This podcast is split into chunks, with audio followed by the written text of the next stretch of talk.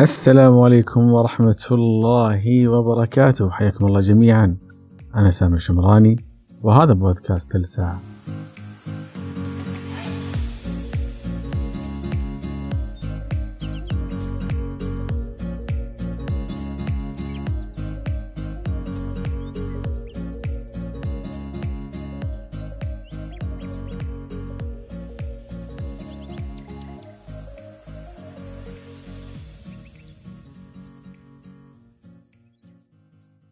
من المصطلحات المنتشرة على ألسنتنا وكثير ما نكررها في حواراتنا خصوصا الحوارات الحماسية منها هو مصطلح المغامرة. وعلى الرغم من الهالة الإيجابية لهذا المصطلح وارتباطه بصفات نبيلة مثل الشجاعة والإقدام إلا أن هذا المصطلح له جوانب سلبية ممكن تأثر بشكل كبير على حياتنا. في هذا البودكاست حاب أتناول هذا المصطلح كمفهوم يشمل جوانب مختلفة قد تكون في بعض الأحيان متعارضة. ويمكن اللي دفعني لهذا الموضوع هو نبرة الأسى في صوت بعض الشباب وافتقادهم للثقة بأنفسهم وفي نجاحهم بسبب علاقاتهم بالمغامرة. أو خلينا نقول بأسلوب أبسط بسبب عدم فهمهم لمفهوم المغامرة واللي عادة ما يتم ربطها بالخوف والجبن. عشان كذا راح نحاول نستعرض هذا المفهوم في هذا البودكاست وراح نبدأ أولا كعادتنا في توضيح المفهوم العام أو التعريف كنقطة انطلاق تساعدنا على إدراك أبعاد هذا المفهوم. المغامرة في تعريفها البسيط هي التجربة. يمكن تذكرون أن تناولنا مفهوم التجربة في بودكاست الأحكام والقناعات المسبقة. وقلنا فيه أن أحكامنا عادة ما تبنى على هذه التجارب سواء بشكل إيجابي أو سلبي. المغامرة هي نوع من هذه التجارب لكنها تجربة غير عادية واستثنائية وعادة ما تكون نتائجها غير مؤكدة ويترتب عليها بعض المخاطر. ويمكن هذا اللي يجعل المغامرة ذات تأثير قوي على الشخص سواء بشكل إيجابي أو سلبي. والسبب يرجع للحالة الذهنية للشخص في اتخاذ قرار وفق كل عدم التأكيد اللي ذكرناه. وهذا اللي يسبب عادة شعور الخوف أو الحماس للمغامرة. الخوف والحماس في مفهوم المغامرة وجهين لعملة واحدة فأنت إما تكون خايف أو تكون متحمس ولا يعني هذا عدم الجمع ما بين الشعورين لكن الأكيد هو أنه في شعور راح يطغى على الآخر. ومن الأخطاء الفادحة هو الظن بأن شعور الحماس يمثل نوع من الدافع نحو نجاح المغامرة أو دليل على نجاحها بينما الخوف يكون سبب رئيسي في فشلها. هذا كلام غير صحيح إطلاقا. شوف يا سيدي الكريم. المغامرة لها نوعين رئيسية مغامرة جسدية أو واقعية ومغامرة معنوية أو نفسية والفرق ما بين النوعين شاسع ولا في وجه للمقارنة. المغامرة الجسدية تتمثل في تصرفات وأفعال يكون فيها نوع من الجرأة وهذه تختلف في درجتها من شخص لآخر لكن هناك شبه إجماع على مثل هذه النشاطات. مثل الألعاب الخطيرة أو الرياضات اللي يكون فيها بعض التحديات الشخصية أو الجماعية وغيرها من الأفكار والنشاطات اللي تعتبر مجنونة مقارنة بالأفعال العادية. والنوع الثاني يتمثل في المغامرة المعنوية أو النفسية. وهذا النوع هو أكثر نوع يكون له آثار جانبية على الإنسان. كونه يمثل نوع مستتر ما يتطلب شجاعة ظاهرة مثل النوع الأول. ولا يعني هذا أن النوعين مرتبطة ببعض. قطعا لا. فمن الممكن تكون مغامر بشكل كبير في النوع الأول لكن تفشل أمام أي مغامرة من النوع الثاني. والعكس أيضا صحيح. بشكل عام النوع الثاني مثل ما أشرنا يتطلب الكثير من الإعداد الذهني والنفسي للقيام فيه وهذا اللي يجعله في بعض الأحيان صعب على الكثير مننا سواء من خلال التطبيق أو من خلال الإقناع بالمبدأ في البداية. وقد يكون أيضا سبب في مواجهة الكثير من المخاطر اللي ممكن تكون كارثية على المستوى النفسي أو المعنوي واللي ممكن أنها تكون مستمرة لسنوات طويلة. واللي يزيد الأمر تعقيد هو أن هذا النوع من المغامرة يعتبر من أكثر الأنواع ترويجا. بمعنى راح تلقى ألف شخص يحاول يقنعك بهذا النوع من المغامرة مقابل شخص من النوع الأول. وهذه نقطة في غاية الأهمية. نحتاج نتوقف عندها شوي نوضحها بشكل أفضل.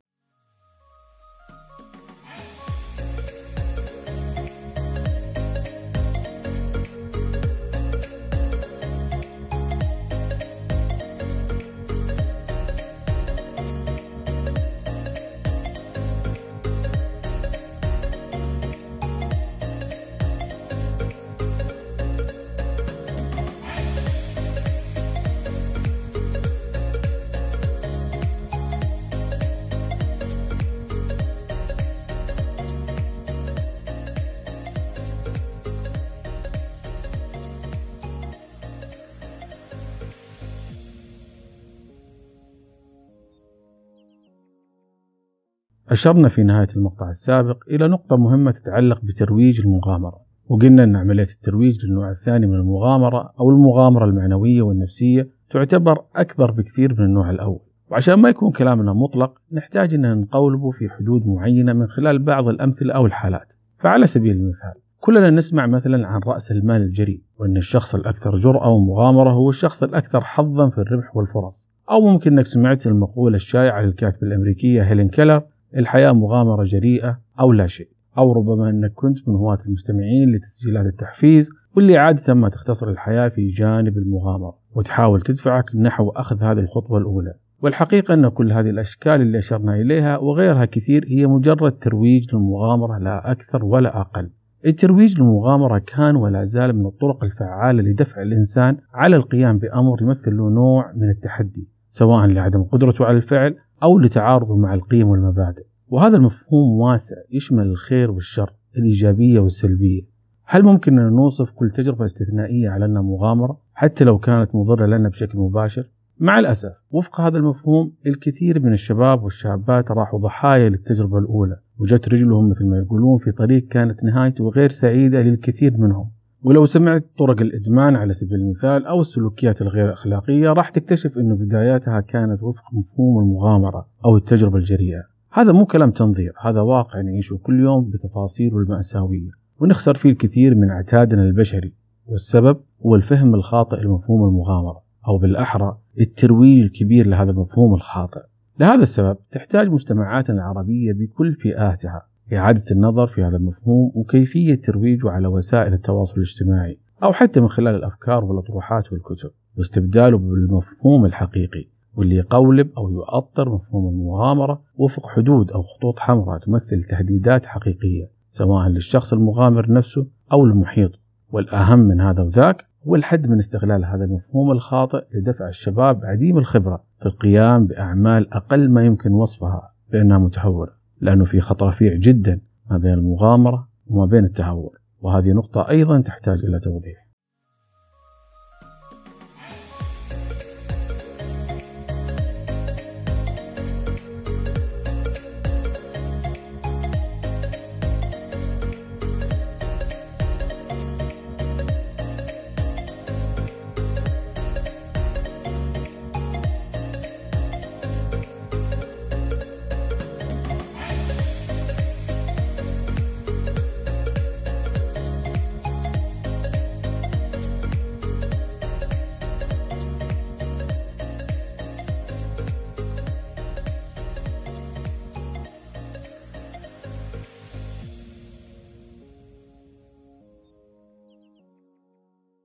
التهور هو فعل طائش لا يستند إلى أساس ولا يكترث بأي نتائج. وفي اللغة العربية معنى التهور يرتبط بالانكسار والهدم والذهاب. فنقول مثلا تهور البناء يعني انهدم البناء أو تهور الشتاء يعني ذهب الشتاء. والتهور عكس الاعتدال لأن التهور لا يعتمد على حساب الأمور. ولو فكرنا في المغامرة من حيث كونها تجربة تحتمل جوانب غير مؤكدة للنتائج. ويترتب عليها حساب للمخاطر. فهذا يعني أنه هناك درجة تتحول فيها المغامرة من حدود المغامرة الجريئة إلى التهور. إلا أن الإشكالية تكمن في صعوبة تحديد هذا الخط الرفيع أو الدرجة ما بين المغامرة والتهور. لهذا السبب تجد أنه أغلب حالات الندم لأي مغامرة فاشلة تنصب على هذه اللحظة تحديدا. أقصد لحظة القرار بأنك تدفع نفسك خطوة نحو التهور. ومع الأسف الشيطان دائما يقف بجانب هذا الفاصل تحديدا. لكن عشان نكون عمليين أكثر في هذه النقطة نقدر نقول أنه في مجموعة من المحددات اللي ممكن من خلالها أن نتعرف إذا كان الأمر مغامرة جريئة أو تهور. هذه النقاط راح تفيدك بشكل كبير أنك تفرق ما بين المغامرة والتهور. أولا وجود شعور كبير بالاطمئنان. وهذه مسألة قد تكون صعبة للبعض. يعني من وين تكون مغامرة؟ وبنفس الوقت من فين يأتي الاطمئنان؟ المقصود هو الاطمئنان من المغامرة نفسها وليس من نتائجها.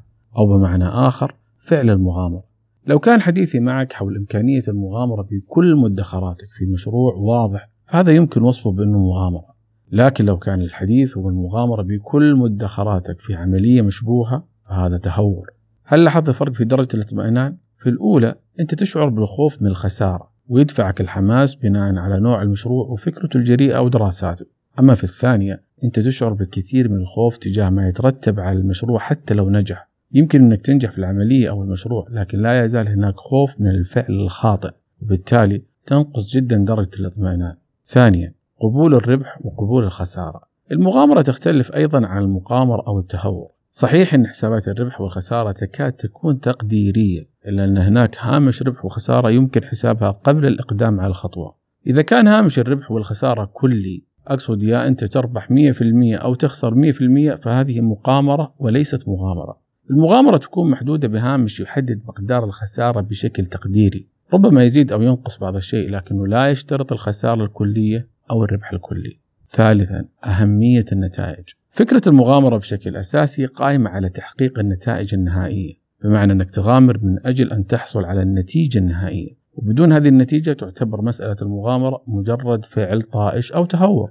لهذا السبب عليك أنك تتأكد من وجود نتيجة نهائية لهذه المغامرة. وأيضا أنك تتأكد من أنك ترغب فعلا في هذه النتيجة. مع الأسف الكثير لا يفكر في النتيجة النهائية أو يهمشها على أقل تقدير وهذا خطأ فادح لأن النتيجة النهائية لا تشترط بالجدية. أحيانا ممكن تكون النتيجة النهائية اللي تبحث عنها من المغامرة هي المتعة أو الخروج من الروتين أو اكتساب تجربة جديدة وهذه كلها نتائج مشروعة يحق لك أنك تحصل عليها.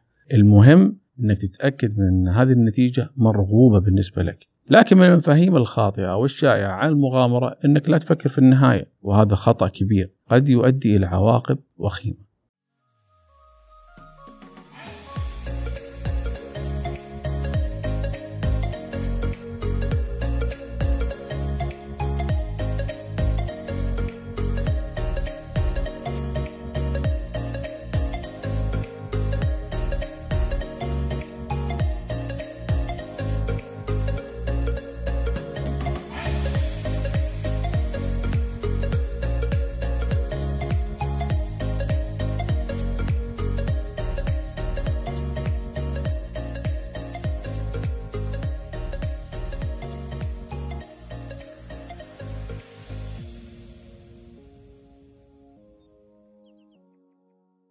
ونكمل حديثنا مع المحدد الخامس وهو اتخاذ القرار. ويمكن هذا المحدد مهم لأنه يعكس شخصية المغامر وبنفس الوقت يفرق بينها وبين الشخص التابع للمغامر أو المتهور.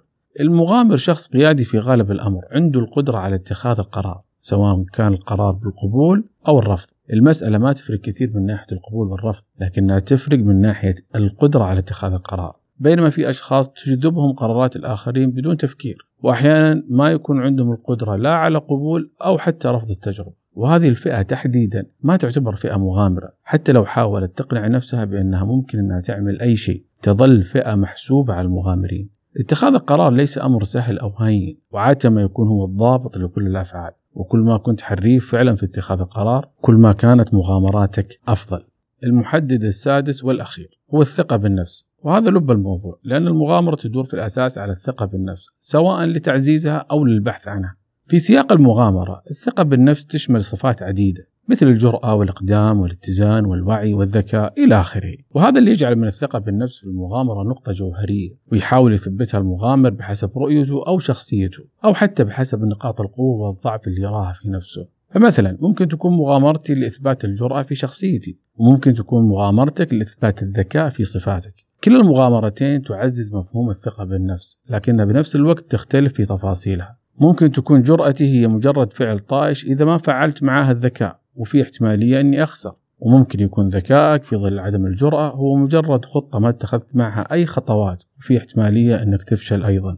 الفكرة من هذا التداخل هو أنك كمغامر لازم يكون عندك الحد الأدنى من هذه الصفات على الأقل بل ويستحسن أنك تبني هذه الصفات في شخصيتك بمعزل عن المغامرة نفسها سواء قبلها أو بعدها. لأن المغامرة أو التجربة هي مرحلة اختبار وليست مرحلة بناء. لهذا السبب أنا عندي قناعة بأن الصفات مثل الشجاعة والبسالة والذكاء والاتزان وغيرها من الصفات اللي تبدو أنها متأصلة في الإنسان هي صفات مكتسبة. يمكن لأي شخص أن يتصف بها في أي وقت وفي أي سن لكن المهم هو أنه يكتسبها بالطريقة الصحيحة ويمكن هذا اللي يحمسني دائما إني أطرح أفكار وآراء لصقل شخصياتنا ومهاراتنا. أقصد القناعة المسبقة بإمكانية تحقيق ذلك على أرض الواقع. أنا فعلا مؤمن بهذه القناعة.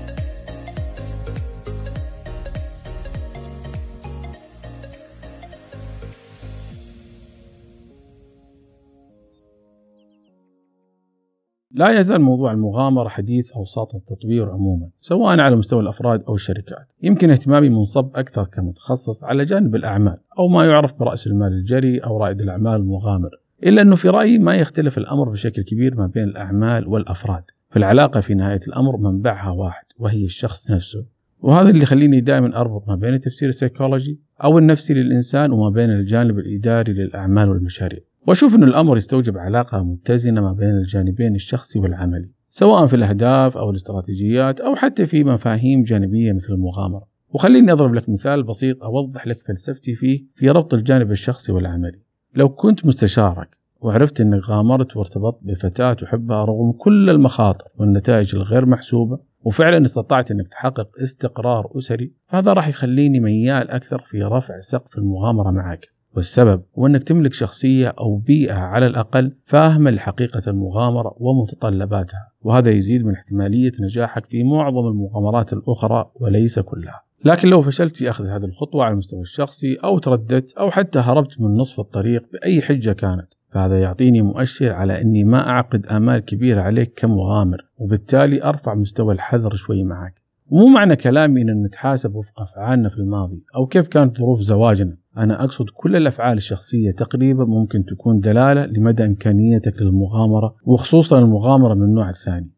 التزامك في عملك تحملك لمسؤولياتك احترامك لوعودك وفائك ولائك طريقة اتخاذك لقراراتك تعاملك مع وقتك ومواعيدك تعاملك مع الآخرين وغيرها من هذه الصفات كلها تعكس مدى قدرتك على المغامرة. واللي ممكن أنها توضح فعليا حقيقة جانب المغامرة في شخصيتك. لهذا السبب أنا حاب أوصل نقطتين مهمة في نهاية هذا البودكاست. أولا المغامرة ليست معيار لقياس مستوى نجاحك أو قدرتك أو حتى شخصيتك. المغامرة مجرد تجربة غير اعتيادية لها عدد من المحددات اللي تميزها عن التهور. ثانيا أن معظم صفات المغامرة يتم بناءها قبل المغامرة وبشكل مستقل عنها. أقصد صفات الثقة بالنفس تحديدا. ولا يمكن أخذ أي نوع من المغامرة لبناء هذه الصفات. المغامرة اختبار لهذه الصفات. أعتقد كفاية عليكم كلام إلى هنا وبكذا نكون وصلنا لختام البودكاست أتمنى أنه كان مفيد لك يسعدنا أنك تشاركني رأيك حول هذا الموضوع في التعليق وإذا عندك مواضيع أخرى حاب نتناولها في المستقبل يا ليت تكتبها لي